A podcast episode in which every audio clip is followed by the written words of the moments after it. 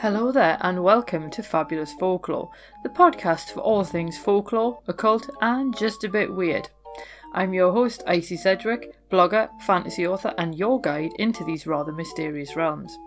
I've got some rare things to show you, so come on in, take a look around, but be careful not to touch anything. These things sometimes bite. Hello and welcome if this is the first time you've listened to me, or welcome back if you have been a repeat visitor. This week on Fabulous Folklore with Icy, as part of March's Witchcraft Month, we're going to have a look at witch bottles. Now, I don't know if you've ever seen witch bottles before, but they actually date to at least the 1600s in both England and the US. But despite the name, witches didn't actually make the bottles themselves.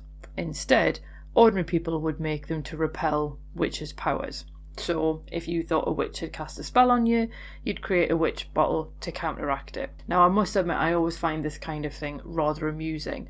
That the first thing people do if they think they've been bewitched is use some kind of spell to counteract it. So, really, they're becoming witches themselves but I'll just leave that little spot of irony with you. So, in this week's episode, we're going to look at the original witch bottles and also their modern counterparts, and there's even going to be some simple instructions towards the end if you'd like to make your own. So, let's get started and consider where exactly are witch bottles actually found. Now, I don't mean geographically, I do mean where are they found in a physical sense. And for centuries, people have hidden all sorts of items in their homes to offer some form of protection. You sometimes see them in museums where they'll have found written charms, dried cats, shoes, even horses' skulls in various parts of the house. And if you check out my blog post for this episode, there's a link to episode 3 of the Folklore podcast, which talks about these very same things as part of the Concealed Revealed initiative. Now, I think everybody will probably have something in their house that's there for some protective measure, and that's largely why people hid these weird things in strange places. But people usually find witch bottles either buried under the hearth or hidden inside a chimney. So, given where they're hidden, people usually only find them if they're remodeling a house, because why else would you take up a hearthstone? And Brian Hoggard notes that a bottle from the late 18th or early 19th century turned up under a farmhouse hearth in Kent. Incidentally, smaller versions, which were actually a little bit more like vials, were found under the floor along with children's shoes and toys in Worcestershire. So, in these cases, they've obviously been put there by someone for some reason.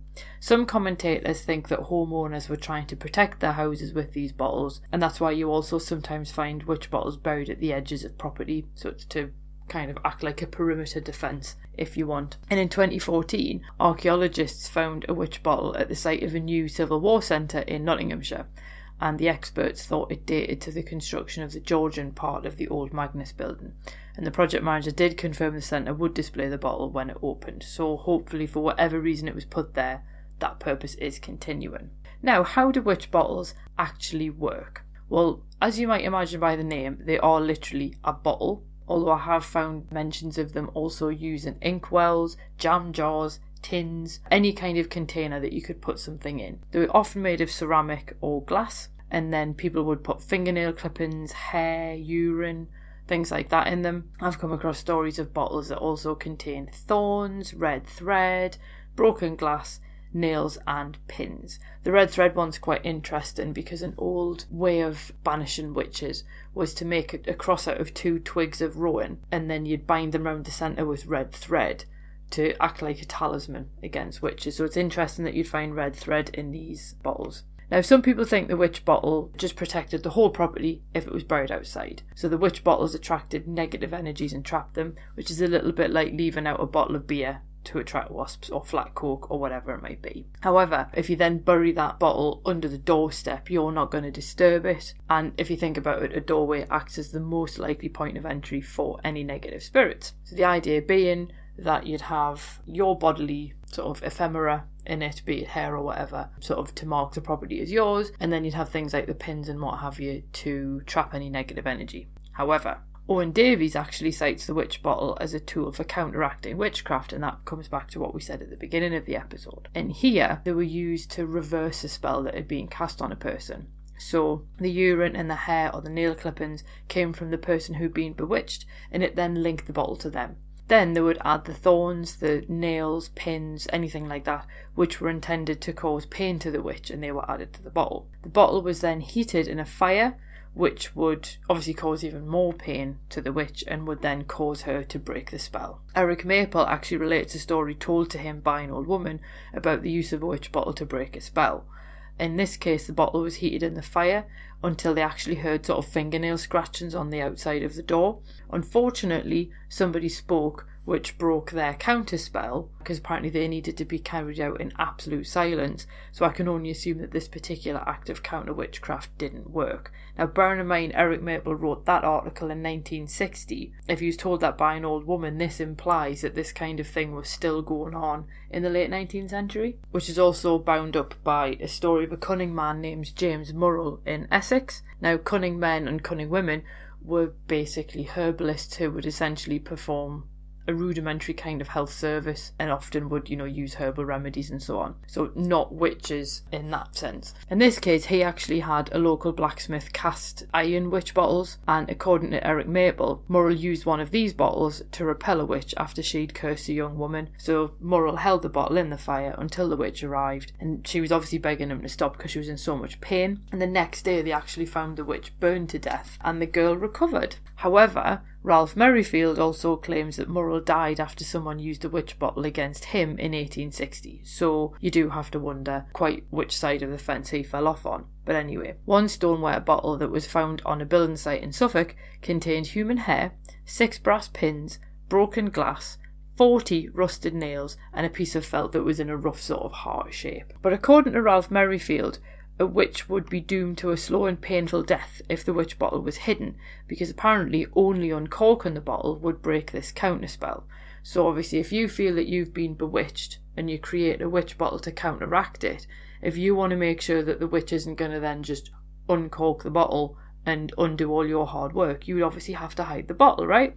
So that was often why they were buried under hearthstones. Now, just to take this one step further, some bottles have actually been found buried in churchyards, and one was even found inside a coffin. And in this case, it was in between the upper left arm and the upper part of the chest, which kind of gives you a mental image of the body cradling it in the coffin. And obviously, that's one way of making sure no one uncorks it. And with this particular one, researchers found copper pins inside the bottle and then others stuck in the cork. So that's witch bottles. You've also got Bellarmine bottles, and according to Mama C, an article I found online, quite a particular type of bottle became popular for this use between the late 1500s and the mid 1600s. And these bottles have like a man's face on the front of them, and that's the likeness of Cardinal Robert Bellarmino.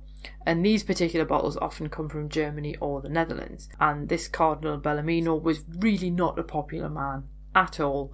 So putting his face on the bottles meant that evil spells found thought they'd found their target, so they were tricked and they would attack the bottle and not you. So in this particular instance, you wouldn't necessarily make them to counteract sort of a specific spell against you, it would just be any evil spell against you. And an intact example of one of these Bellarmine bottles was found in Greenwich in 2004, and this one was filled with urine, brimstone, iron nails, and fingernails. There's a fuller article about it on the New Scientist, and I've got the link on my website. And Verena Thiel and Andrew D. McCarthy actually looked at the scientific analysis of this particular bottle, and the chemical analysis from it revealed that the urine came from a smoker, but the fingernail clippings had all come from someone who'd had manicures. So, as far as they're concerned, that implies that the individual wasn't a manual labourer but actually a member of at least the upper middle class, which does go some way to show that it wasn't just poor people or people in rural communities who were turning to these witch bottles for help.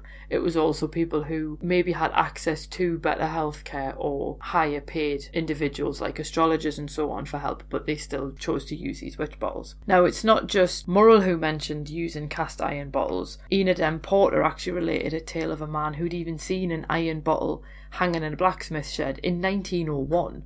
And here, a customer had ordered it, but just never got round to collecting it. So that's a lot of different types of bottles.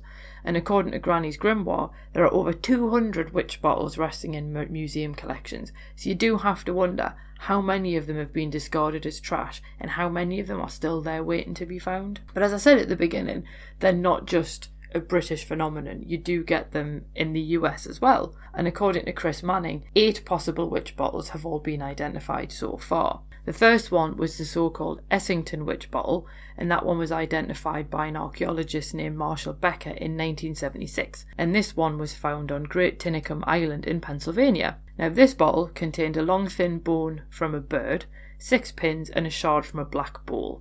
Now, I don't know if this one was actually tested or not, but Becker believed that the bottle dated to the mid 18th century. Now, according to him, the practice of white witchcraft was widespread in colonial America despite legislation against it, and he maintains that people buried bottles for more generalised protection under doorsteps or fireplaces, whereas if you were using them as a countermeasure against a specific curse, you would throw them into streams. So it does make you think that these ones were more of a deterrent by burying them uh, under your, your doorstep rather than against anyone in particular. Becker also claims that people used urine as a form of sympathetic magic. So when you think about it, urinary infections would have been really common in those days, and you wouldn't have had the antibiotics to treat them that we've got. So many people might have believed witchcraft was the cause for them because they wouldn't have known what actually caused them. So you using their urine in a bottle would basically mean that they could send the pain back to the witch. And Barbara Rieti explains that in Barrenville in Newfoundland, they even had a bank where people went to get new pins that they needed for their witch bottles. And the doctors in the town actually treated the bladder bound witches. So in this case, you've got somewhere where people are actually buying the materials to make witch bottles quite regularly. And then the doctors are even treating people who believe that they've been on the receiving end of a counter spell, which is quite interesting. But I did promise you the instructions to make a witch bottle, and thankfully the modern versions contain much more pleasant ingredients. And one recipe that I found online just simply asks you to add rosemary, needles, and pins to a small jar. You recite the following as you do so. Pins, needles, rosemary, wine, in this witch's bottle of mine, guard against harm and enmity, this is my will, so mote it be. Next, you would fill the jar with red wine, and you would seal the jar using red or black candle wax. In this case, she recommends that you just simply drip the melted wax from a lit candle and then let it set. Then you can either bury the jar at the edge of your property or hide it somewhere in the house. The idea behind this particular version is the pins and needles would impale evil, the wine would drown it, and rosemary would send it on its way. You can also use these witch bottles as a means to draw other things towards you, like money or romance or good luck, but you would just leave out things like pins and broken glass and stuff like that, and you would just put in things that were related to the outcome you desired. So, like for romance, you might have rose petals or something like that. Some people do call these spell bottles, not witch bottles, because they've got a different purpose behind them, but I just thought I'd give you both versions. So there we have it. That's a potted history of witch bottles and a simple way to make one yourself. Now, whether you believe or not, it might just give you a little bit of peace of mind if you have something like that around your house. Or alternatively, you might also just feel happier hanging a horseshoe above your door like we do.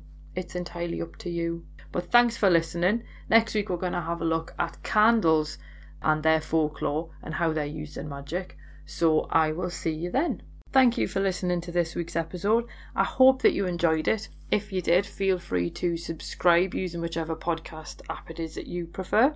If you do use iTunes, if you could leave me a review, that would be fab. Basically, it just means iTunes are more likely to recommend this to other people. And if you're interested in more folklore, please feel free to swing by my blog, which is www.icysedgwick.com, and that's Sedgwick spelled S E D G W I C K. And you can find all of the links, images, and other bits and pieces that hopefully you enjoy. So have an absolutely fab week ahead, and I'll see you soon. Cheerio.